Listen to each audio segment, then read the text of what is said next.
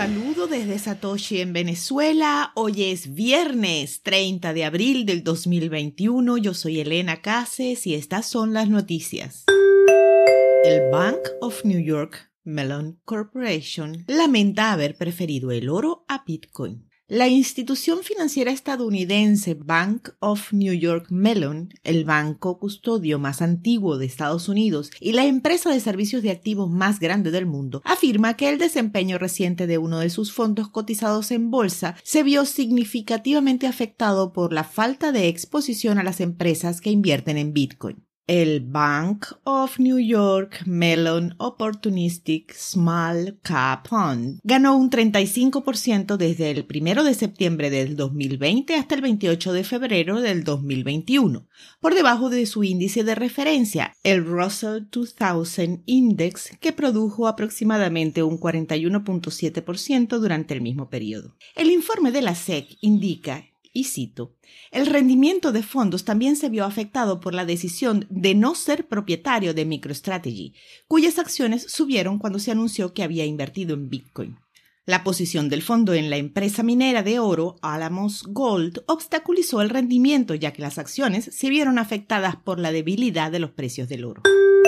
El IRS busca hacker para abrir carteras de hardware en criptomonedas. Según un documento publicado en el sitio web de la agencia, en marzo de este año el organismo impositivo de Estados Unidos abrió un contrato para personas que puedan entrar en las carteras frías y no solo extraer las criptomonedas contenidas, sino todos los datos asociados con ellas. El brazo de aplicación de la ley de la Agencia Tributaria Investigación Criminal del IRS y más específicamente su unidad forense digital, no requiere una solución única, sino herramientas que puedan usar de manera confiable en múltiples casos en el futuro. El objetivo no se limita a identificar a delincuentes, lavadores de dinero o fondos mal habidos, sino que serviría para ir tras los evasores de impuestos y cualquier sujeto a sospecha por el gobierno federal.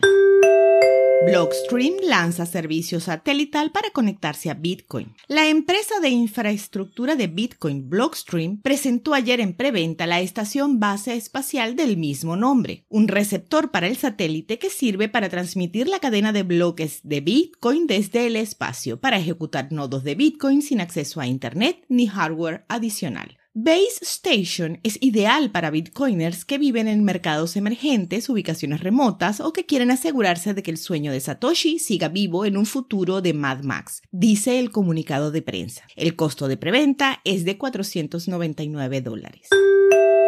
China. Beijing investiga la minería de Bitcoin y criptomonedas. La Oficina Municipal de Economía y Tecnología de la Información de Beijing envió el martes un aviso de emergencia a los operadores de centros de datos de la ciudad para informar si están involucrados en Bitcoin y otros negocios de minería de criptomonedas. De ser así, deben informar la cantidad y el porcentaje de energía consumida. Según el aviso, las razones son para comprender mejor su impacto en el consumo, según fuentes y un documento provisto por Reuters. Un funcionario de la oficina, que se negó a ser identificado, dijo que la investigación fue dirigida por las autoridades de la ciudad y agregó que los destinatarios del aviso incluyen a los tres mayores operadores de telecomunicaciones en China, aunque desconoce las razones del esfuerzo. Las regiones chinas, incluidas Mongolia Interior, Sichuan, Yunnan y Xinjiang, son atractivos lugares de minería debido a los bajos precios de la electricidad. Esta última provincia sufrió un corte de energía luego de un accidente en una de sus minas de carbón. La retirada del hash rate de esas granjas mineras puede haber sido una de las causas de la congestión de la red superada hace poco. Los mineros de Bitcoin están guardando sus monedas.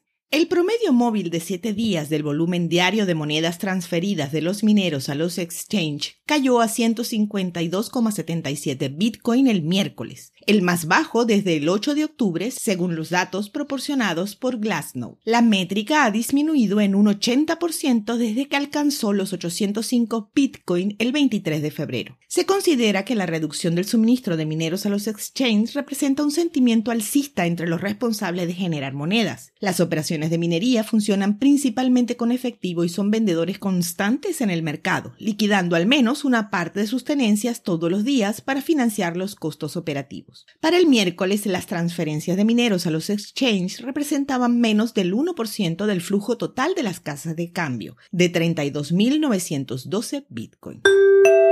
A las 2 de la tarde hora Venezuela, el precio de Bitcoin es de 56.588 dólares con una variación al alza en 24 horas de 7,52%. El hash rate es de 143.020. Esto fue el Bit desde Satoshi en Venezuela.